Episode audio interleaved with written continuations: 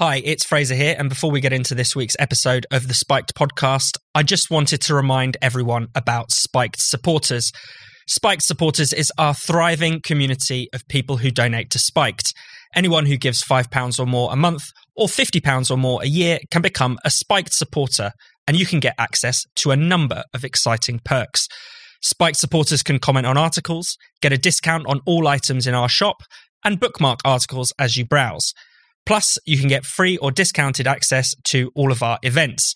It was brilliant to see so many Spike supporters at our recent live podcast with Brendan O'Neill and Julia Hartley Brewer. And we have plenty of exciting events in store for you. Spike supporters is our way of saying thank you to all of you who fund our work. Spiked is completely free, and yet you still hand over your hard earned cash to make sure anyone, anywhere can read us. And for that, we're truly grateful. And if you don't give to Spiked yet, now is the perfect time to start. Just go to spiked-online.com forward slash supporters to set up your donation and your Spiked supporters account. That's spiked-online.com forward slash supporters. Now, on with the show. Hello and welcome to the Spiked podcast. I'm Fraser Myers, and with me, as ever, we have Spike's editor, Tom Slater. Hello. And Spike columnist, Ella Whelan. Hi. Coming up on the show, David Amess, Plan B for Winter, COP26, and Dave Chappelle.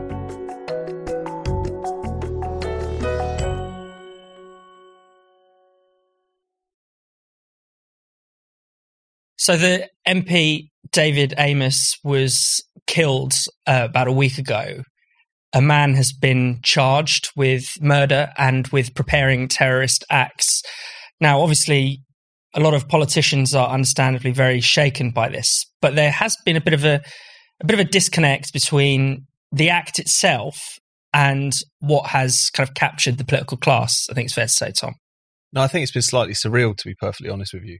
Because if you look at the past week, what have we spent most of our time talking about? We've been talking about the abuse that MPs receive. We've been talking about online anonymity. It's been generalized, this crime, as if it's just a sort of symptom of a general hatred in society, a general anger in society, taking down particular rabbit holes which seem to have no bearing whatsoever on this particular alleged terrorist murder. Mm. Um, you felt like you were going crazy at certain points in the week. I think it's fair to say you.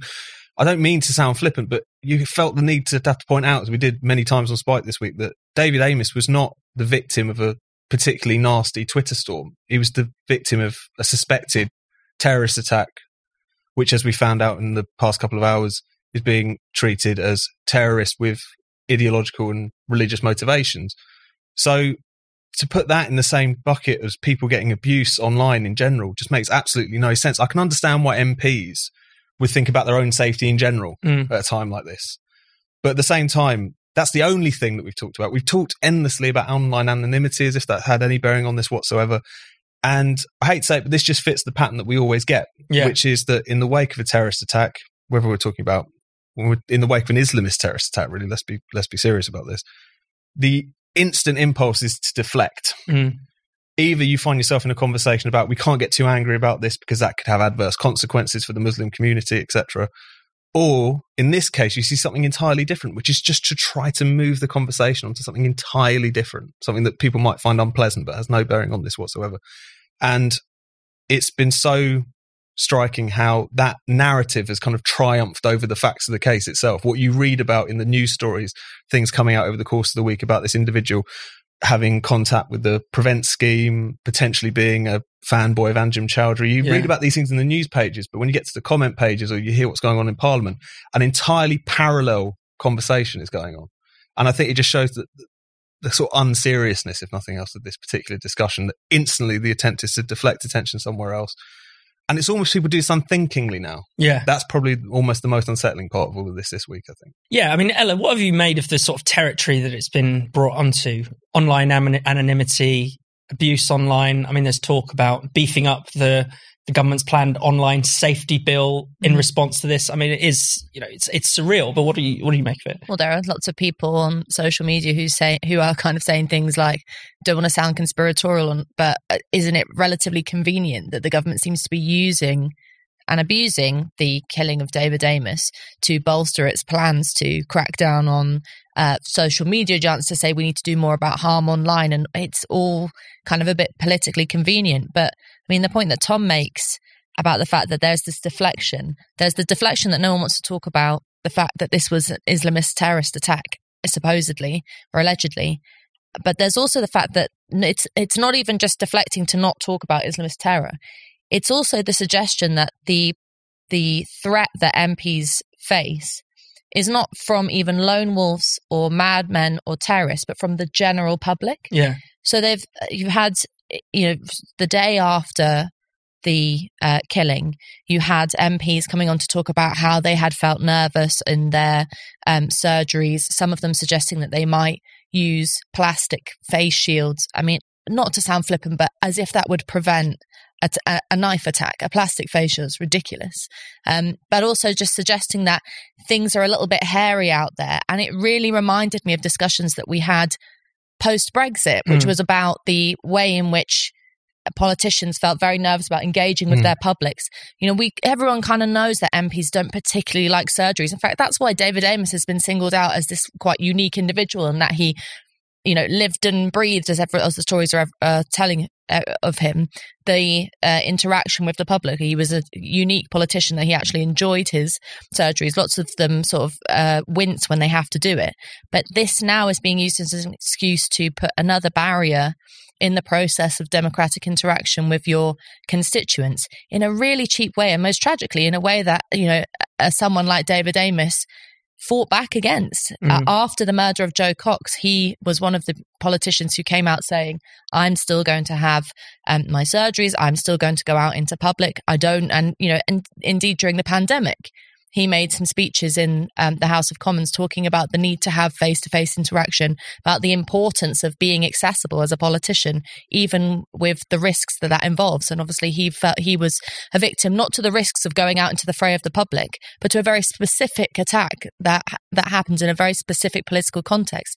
It's a difficult argument to make at the moment, but I have to say there's a fair amount of cowardice going on uh, within our political representatives who want to try and I think use this to prevent and hide from what should be proper democratic processes. And that is a real damnation to the legacy of someone like David Amess. Yeah, Tom, what do you make of that? Politicians sort of walling themselves off from the from the public. I mean, it's it certainly feels as if the response has changed a lot. I mean, if you think back to 2010, which I think was when Stephen Timms, mm. the Labour MP for East Ham, was um, stabbed by uh, Islamist extremist in that case as well. Um, he actually made a point of saying they offered him like a knife arch um, for his surgeries, and he refused that. Yeah. Insofar as he was saying, I don't want people to think I'm suspicious of them. Mm. I don't want people. I don't want any more barriers to be created because even something as simple as putting, say, a policeman on the door has consequences. What if the people who are coming to see you have very legitimate reasons to come and see you, have bad experiences with the police, or have reasons to be nervous? All of these things can create unnecessary barriers. But as well as just kind of getting in the way of the sense that these people are supposed to be part of your community, one of you, your representative, not someone who's in any way kind of sheltered away from you. It can be really destructive. But I think it really comes down to that point that you're making about this idea, this really slippery idea that's been around for quite a while, but it's mm. got very intense in recent years that there's this kind of atmosphere, that there's this sort of culture, that there's this vibe which exists, um, which has been ginned up by media discussions about Brexit or the culture war or this or that or what. Pick your issue because it's yeah. so subjective. You can hang anything you don't like on it, really. And the symptomatic of that are all of these different, very, you know, different kinds of issues that we're dealing with in society. I mean, it's like the thing is that, you know, there are murders for all different kinds of reasons all the time. There's obviously different motivations, different contexts in which we need to see this.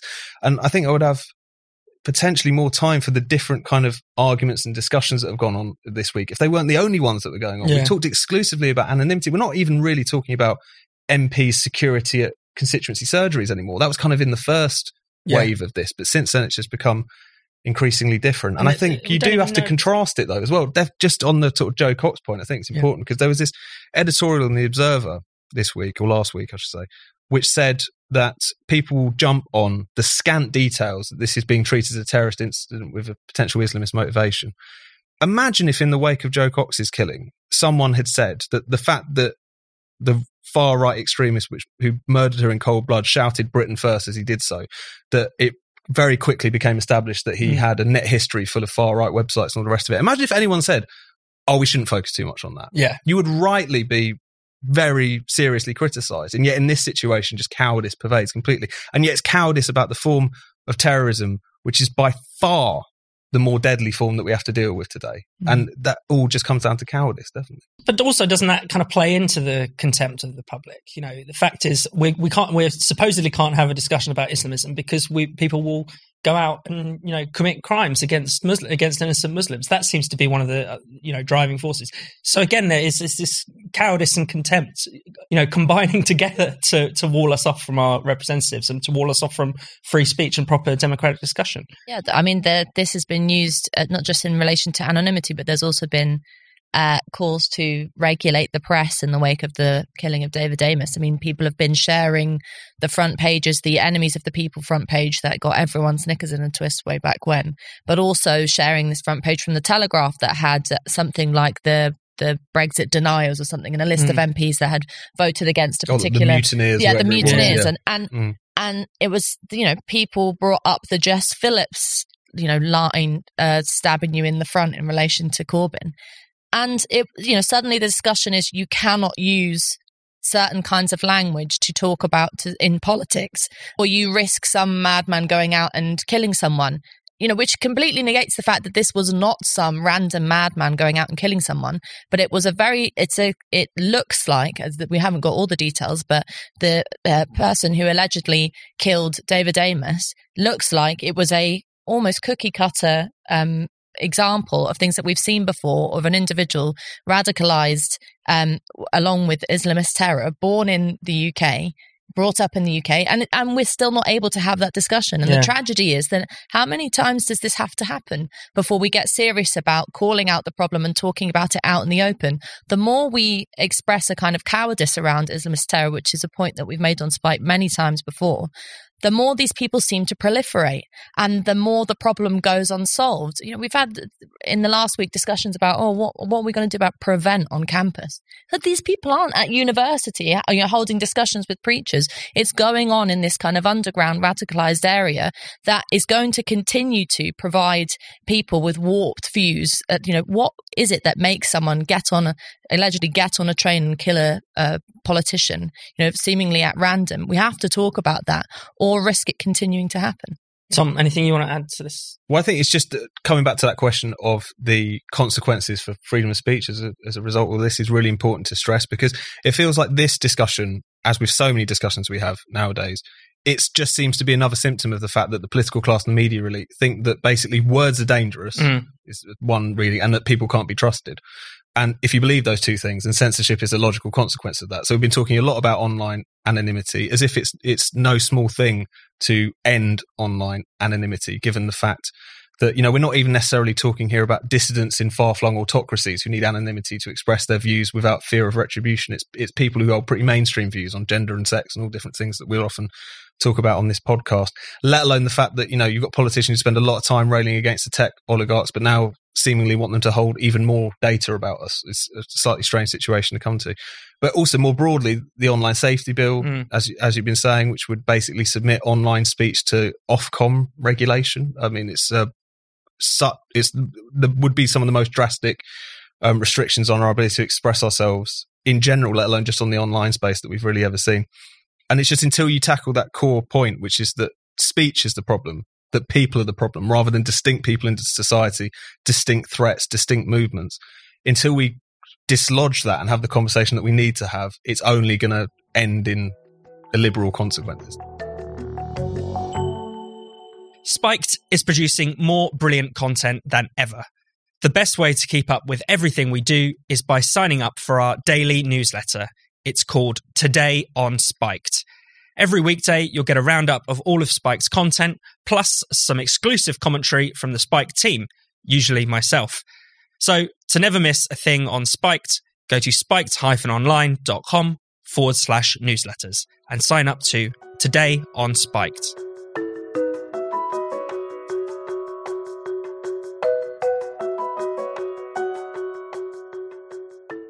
So there are calls for the government to implement its Plan B for winter as uh, cases are rising. COVID cases are rising as we as we go into the autumn and winter. Um, that would entail vaccine passports, mandatory masks, and possibly more home working. Um, I mean, what do we make of this? I mean, is it you know Groundhog Day again? Well, you just get that sinking feeling when it was announced that there was the uh, that uh, Sajid Javid was going to have a press conference, and is that brings back all those really depressing memories. moments. We thought, oh Mm. God, what next?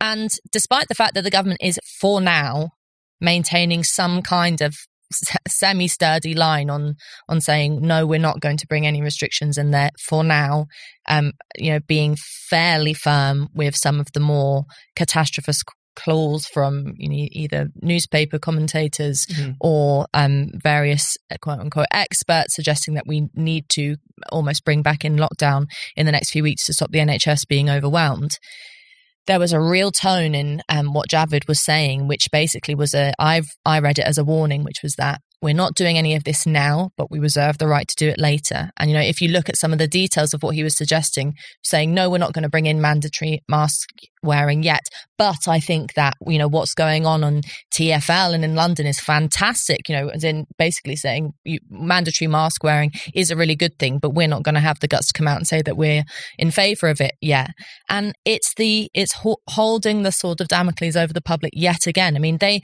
there's no uh, conception of the fact that it is almost as corrosive to public health to maintain this level of threat to changes of our lives as it is to actually bring them in. I mean, so many of us over the course of the last 18 months were talking about the fact that it was the uh, uncertainty and the waiting to find out what your life was going to look like in two weeks and two Mm. months' time. That was also as much of a problem as being told that you weren't allowed to go outside.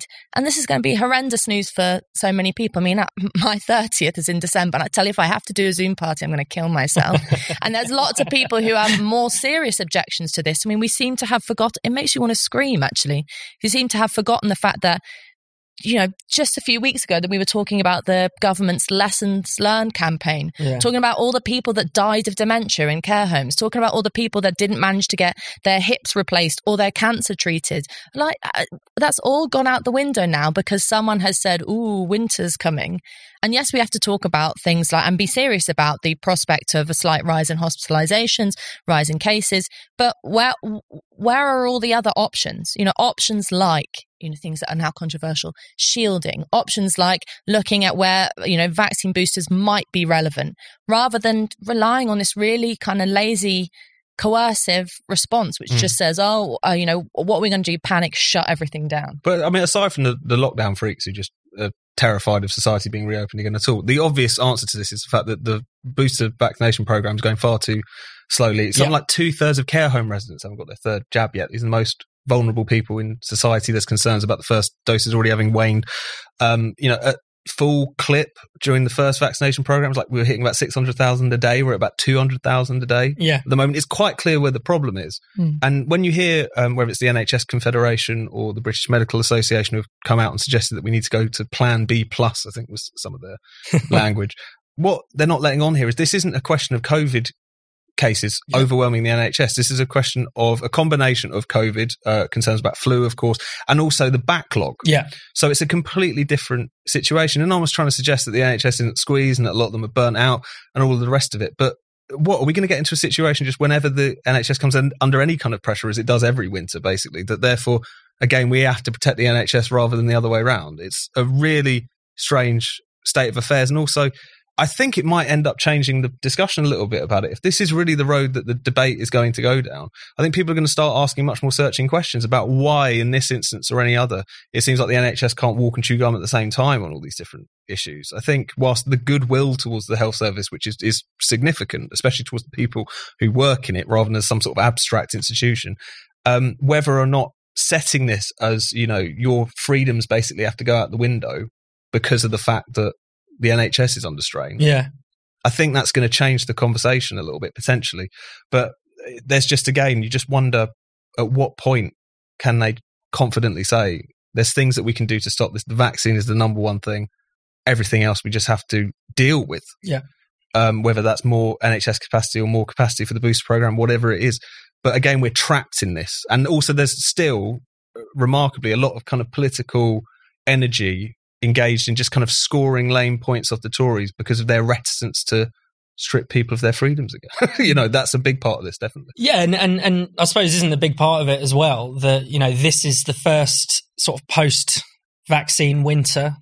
Um, you know, if we have restrictions this winter, then surely it's that's going to be the story for every winter from now on, right? If we don't get through this winter without it, Yeah, we're in we're in trouble in the long term. this is the moment where you need a government with some balls that's able to say, okay, we are confident in what we've done in relation to the vaccine program. And as Tom says, we're going to like booster it more and get it to the right people in the right places. But the implementation of lockdown or mask wearing and stuff like that is a failure. Yeah. I think we've forgotten that. It's like that is a failure of process. Even way back in the beginning of this pandemic, I mean, lockdown was always described as a means of, as a kind of a stemming of a problem. yeah. Yeah, it was. Mm. It wasn't like this is the cure. It's the even the dis, you know the the phrase protecting the NHS. That's a that means something's going wrong, and we've Yeah. that's that's been lost from this discussion. The fact that this is not a positive. Like the vaccine is, this is not a positive im- implementation. This is the admission that you are doing something wrong. And, you know, I have to say, I'm going to sound like authoritarian now. And obviously, I completely believe in press freedom and all of that. But the section, but the section of the press conferences where you know, uh, newspaper editors and commentators come in and are now essentially actively pushing for, Mm. you know, lockdown restrictions or lockdown like restrictions. Mm. You know, one um, person who asked a question who shall remain nameless uh, said, you know, basically saying to Sajid Javid, it's terrible that one of your um, MPs was talking about having a Christmas party. How dare he? And, you know, people weren't wear- aren't wearing enough masks in the House of Commons. And Sajid Javid comes back and says, oh, you've got a point. Yes. And you just want to rip your hair out because you think it's it, at a- a point when the press is very out of step with the rest of the public. Yes, people are still taking this seriously, but there is no desire Yeah. for the kind of thing, the scenes that we have been through in the last 18 months. No humane person would want to put people through that again. And yet there's this flippant way of just Mm. talking about this as if it's just a case of, oh, you know, it was just like last Christmas when you had to open the windows and wear a jumper. It's a complete maddeningly, uh, you know, playing down of Yeah. the seriousness of what we've been through in the last year and a half. And, and just quickly, Tom, I mean, there's the question of how we implement all this, how Yeah. this goes through. The Coronavirus Act has been extended for another six months without even needing a vote in the House Mm. of Commons. The plan B for winter will go through, you know, vi- either via the Coronavirus Act or via the Public Health Act, but there won't need to be a vote on it in Parliament. I mean, that's a big problem, isn't it? Well, that's the, that's the other thing that's going on under the surface, which again the press seem to have no interest in whatsoever, is the um, nature of these restrictions, the civil liberties points, as you were saying. How even now none of them feel moved to say, "Are you really going to do this again? What about all of the consequences of that, etc., etc." The fact that the questioning is always in one direction, Yeah. I think, is has been fascinating. But as you say, it's also not only the nature of these restrictions, but how in which they're implemented. Um, the winter plan envisages using again these reserved powers for ministers to be able to just make law um, so that they can do so at speed. And the lack of even just sort of public media discussion about the fact that on COVID the government was ruling by decree. Just don't care about it whatsoever. It's so fascinating. Is it the only thing that should, people should be talking about in the midst of a pandemic? Of course not. But it's a pretty significant thing, Yeah. don't you think? And yet these things just go through without anyone almost noticing. The Spiked shop is open for business. You can get your favorite Spiked slogan on a t shirt, hoodie, mug, or more. So why not treat yourself or treat a friend who has good taste to some epic Spiked merchandise? Get ban nothing, question everything on a sweatshirt. Get cancel cancel culture on a laptop sleeve. Or get love Europe, hate the EU on a tote bag. Support Spiked and look great at the same time by visiting the Spiked shop. You can go to spiked-online.com and click the red shop button in the top right corner, or you can get there directly by going to spiked-online.com forward slash shop.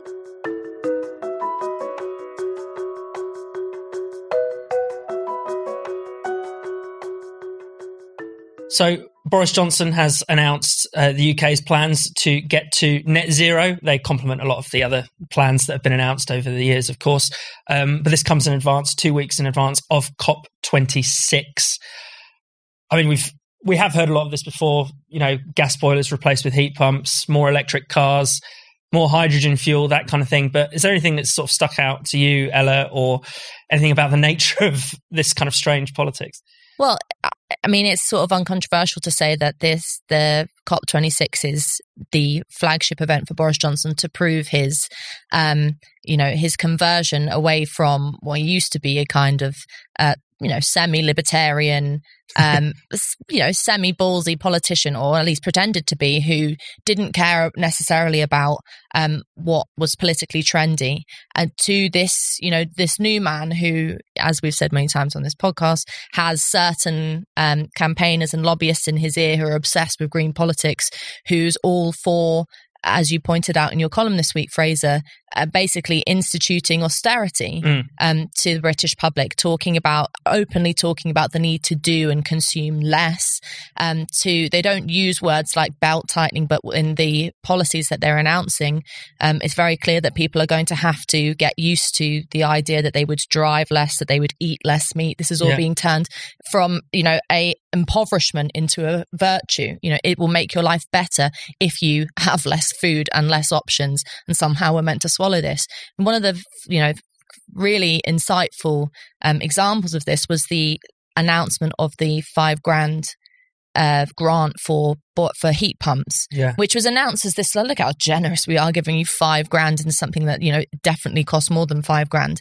But there was a it was a really good example of the short sightedness of these policies because anyone who knows anything about homes uh, uh, and about heating and about the way in which, as you've pointed out many times, Fraser, these pumps work five grand towards it, okay, might get you some of the way there, but it's going to cost you 10, 15, 20 grand to insulate your crappy home to be able to make this thing work. Mm. And so, it's, and then they've not only this, but they've also brought in um, the suggestion that there's going to be bans on new gas boilers from, uh, you know, I think it's 2035 or something. So basically, that's saying, like the ULEZ in London and many other of these policies, get on board or suffer. Yeah. And, and, you know, what the what are we meant to do with that? What is our mean democratic means of challenging this? I'm not going to get to go to COP26. Are you going to get to go to COP26? How are any of us are meant to, you know, raise any criticism about this? It feels incredibly authoritarian and really undemocratic. Tom, I mean, what have you made of kind of Boris's relation to this in particular? Because he does, you know, a he's you know going full guns blazing for mm. net zero but on the other hand, he will say things like, you know, there's not a hair shirt in sight and stuff yeah. like that. Yeah. He'll make fun of Insulate Britain. I think he, he said something along the lines of, you know, the boiler Gestapo are not going to break break in your house and wearing sandals. And yeah, wearing sandals. Yeah. yeah. I mean, what do you make of that strange tension? I think it's a recognition that this is an unpopular agenda, you know, and it's or it's associated with um, that kind of level of like eco extremism and sort of middle class moralism, and again, this kind of sense that we have to almost um, it's like a kind of penitence or something that we now have to rein things in and rein in our lifestyles because of the horrendous impact we've had on the planet. But I think it shows a level of defensiveness. I mean, mm. that's the main thing. I mean, the, the other thing about the way in which he's been talking this past week has been really interesting is he's quite openly talking about the fact that this is like a gamble yeah. in terms of a lot of these policies because really we all know the technology isn't there. Um, the kind of production for things like heat pumps or whatever isn't necessarily there. So the aim is that the government intervenes and it subsidizes and it dishes out loans here or there. Um, and that hope is that the private sector will kind of come through and therefore the costs of uh, heat pumps will go down or yeah. again these technologies will finally come through you know carbon capture and storage which you need as far as i understand it to do hydrogen power and all the rest yeah. of it and every every single scenario envisaged by the climate change committee features carbon mm. capture and storage very heavily so if it doesn't work it's exactly over. and it's not been done yeah. on this scale so it's all of this stuff is just complete wing and a prayer. Mm. Um, and the problem about this discussion is because it's informed by that kind of broader apocalypticism of like, well, it might not work, but then otherwise we'll die. It just becomes yeah. this kind of really deadening, you know, what option do you have? Yeah. It becomes this really deadening discussion. And I think the point about the, the sort of democratic deficit of it is really important because net zero was committed to in the Theresa May days after what, 90 minutes of debate. It's not actually it's generous to call it debate. Yeah, backslapping. Um, it was just, you know, this was nothing that was ever really submitted to proper levels of public discussion, democratic scrutiny. Um, there's not actually been any cost attached to net zero in the latest publication, but at the same time, where it has been measured, it's been what north of a trillion at yeah. least. I mean, this, this is a fundamental change of how society and infrastructure and how our lives operate and all the rest of it.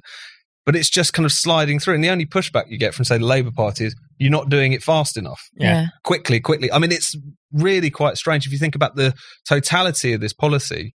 And then also the fact we're talking about, you know, a lot of these discussions being detached from reality in the midst of a gas crisis, cost of living crisis, Yeah. talking about people having to shell out on a heat pump or pay more for their energy. I mean, all of this stuff, it just makes no sense. But it comes back to that point, which we've, we've talked about it a fair bit on the podcast, which just all of this green politics, it just inverts the usual expectations of politics on its head. You know, people's lives are supposed to get better as a consequence of this. They're competing to impoverish us Mm.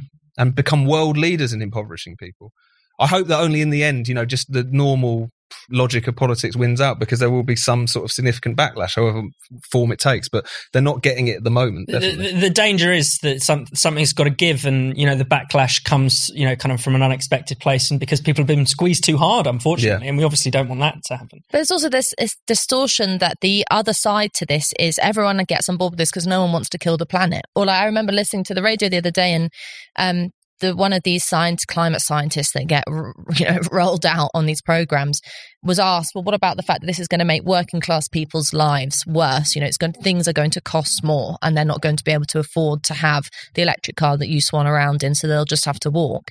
And her response was, well, it's, you know, well, if we don't do anything, we are Mm. all going to die or we are all going to become impoverished. And you think, hey, no, we're not, because it's not, as by your own admission, it's not you that gets to go first if the planet starts trying to kill us. But there's, there's, I mean, I think the point that Tom makes about the democratic deficit is so important and not to sound bitter, but you remember after Brexit, um, uh, there were so many people saying, "How could we possibly have known what we were voting for?" No one knew the consequences, despite Yeah. the fact that, as we pointed out, I had vast amount of public discussion about this.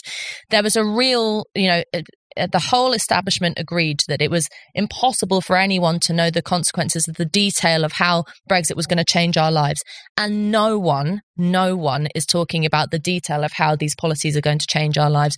You know, the fact that, for example, old people will not be able to heat their homes, or that you know, uh, even semi frivolous things like young people who live in far flung places in out in the sticks where you need to have a car to mm. get around and have a life and have a job and meet friends and all that kind of stuff aren't going to be able to do that in the future.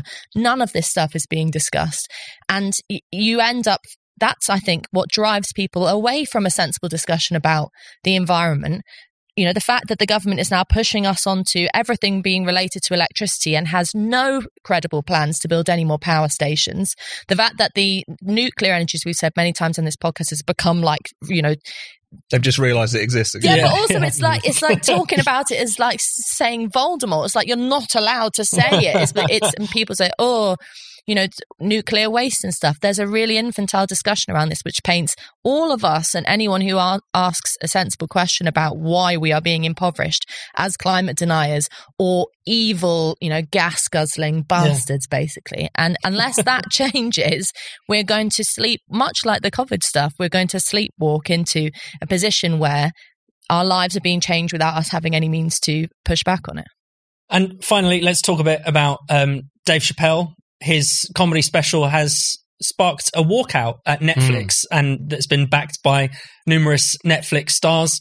Uh, Dave Chappelle, for not the first time, has been accused of transphobic hate speech. Essentially, Tom, what have you made of these protests? Very curious. I think. I mean, that you see the wave of these in kind of Silicon Valley, um, these kind of big tech firms, or even in the publishing world. We talked about some of them, where you basically have kind of staff walkouts and almost strike action, but over their own hurt feelings. Yeah, Like it's not about pay, it's not about working conditions. It's about how dare you have published this thing that has upset me. I mean, it's the most. well, Tom, they would say it is about conditions because you've made an unsafe work environment. Well, this is the thing because I watched some of the videos from the uh, protest earlier today. I, it, you know, anyone should. It's quite comical, um, but they're quite openly saying. I mean, I, I'm not. It's not 100 percent clear if these people actually work there or if these are people who are just sort of well wishers. I think, um, you know, yeah, hangers on. hangers on, um, people in the sort of activist set and all the rest of it. But there was one of the speeches from one of the organisers said, "We're not here because we can't take a joke. We're here because these jokes are taking lives." and you just think, first of all, that means you can't take a joke, doesn't it? But also, it just shows that there's this kind of this is a sort of hysteria. I Mm. mean, it's a mania. This the controversy over Dave Chappelle and his various very brilliant comedy specials that he's um, had out on Netflix over the course of the past couple of years. Uh, the level of outrage that has sustained has been incredible. And you have to remind yourself that what you're talking about here are jokes. I mean, at the beginning of this special, the closer, he makes a joke about being abused as a child and enjoying it. Yeah. This man like is a provocateur. He's he's having a laugh. Like you know, the idea that this is something akin to a sort of Yeah. hateful, transphobic rally is completely ridiculous.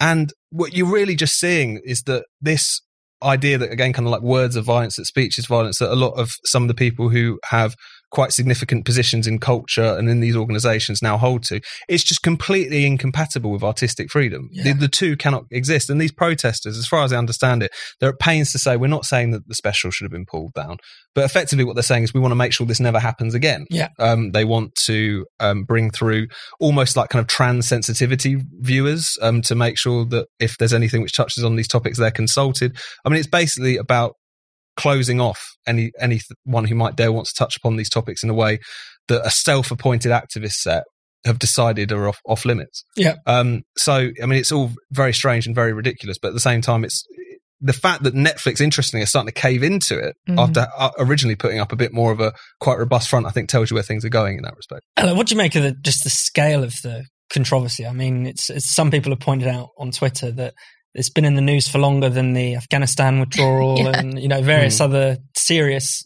But also, it's, issues. it's gone on for more than one of his programs. I mean, the whole point about Yeah. this, the, his closer, this most recent one that's come out, was that it was addressing the fact that he's had to address this issue again and again and again. Yeah. And actually, you know, I, I'm a great fan of Dave Chappelle. In fact, actually, I think you told me about him, Tom. And, and since you've told me about him, I've gone to all of his shows and watched as many as I can and watched him. And you, you know that he's he actually kind of has told less jokes in this most recent Mm. one, has spent more time politically opining about how he is not a transphobe. And you know, making he he is very clear about the fact that he doesn't think that people shouldn't have rights and stuff like that. But that how he's pissed off at being told that he can and cannot say certain things. It's a really infantile way of looking at comedy as well. Because I remember when I went to see him in, I think it was Camden a number of years ago. It was before the whole trans stuff, and I'm not certain, but I'm pretty sure myself and my partner were the only white people in the crowd, and all his jokes were about white people and how awful they were and all this kind of stuff. And you know, when you got past the uncomfortableness of the fact that he was actually pointing at us a lot of the time and everyone else was laughing at us, it was hilarious. It, and because you enter into a comedy gig or when you watch something like that, understanding that you're going to laugh at people and also you might be laughed at yourself. And that's part of the shock factor. It's part of the pushing the boundaries of comedy. And no one seems to be talking about the thin skinness of the, of these small number, but very vocal, you know, number of trans activists who are just incapable of being able to laugh at themselves. There is something funny about all the ways in which we live, and nothing should be sacred. In fact, the more you try and make it sacred, the funnier it gets to poke to poke fun at hmm. it. And you know, he, I, th- I think, thankfully, there's lots of people who cave under this. But one of the reasons why Dave Chappelle stands out is because he refuses to cave, and that's why people love him. That's why his po- show is popular on Netflix because he's saying what we're all thinking, which is that like, I should be allowed to make a joke about this. This is not, you know, um, heresy. Mm. What's going on here? And so I think, you know, even though I was slightly disappointed in the lack of jokes the most recent one, it's essential watching for everyone because it gives a, a rare glimpse of bravery in a debate around, you know, gender ideology that is so lacking of courage at the moment. Yeah. No, and also it's just he comes from a particular sort of strain of comedy which puts a lot of um, emphasis on kind of like laughing and laughing at difference Mm. as a and as a byproduct that kind of brings people together. It's just the kind of absurdities of everyone's lives. You know, whether you're talking about stereotypes, this, that, and the third, all of that is just being really kind of shut down, and also just a kind of sense in which you can just laugh at things because that's the problem with the sort of woke assault on culture at the moment. Is the fact that what it basically comes down to is that anything in art and culture, particularly anything popular, must say the correct thing. Hmm. Uh, you can't toy around with things. You Hmm. can't piss around with things. You must deliver the message in one way, shape, or form. And that, you know, artistic freedom can't survive that. And I think the great thing about Dave Chappelle, how long this will go on for, I don't know, is because he's so famous and because he's so brilliant and because he's kind of uncancelable and because he has this attitude, which is that he almost, he's always said it quite explicitly in previous specials. I can't help but make these jokes precisely because people have told me that I cannot Mm. make them, that he just very naturally busts through all this stuff. But given the kind of response from Netflix, given the sort of climb down, you know, how uncancelable can he be? Or at least someone like him could be in the future. It definitely doesn't doesn't bode well for any of that. Thank you for listening to the Spiked podcast. We're back every Friday, and you can now watch us on video too. Check us out on YouTube or go via the Spiked website, which is spiked-online.com. See you next time.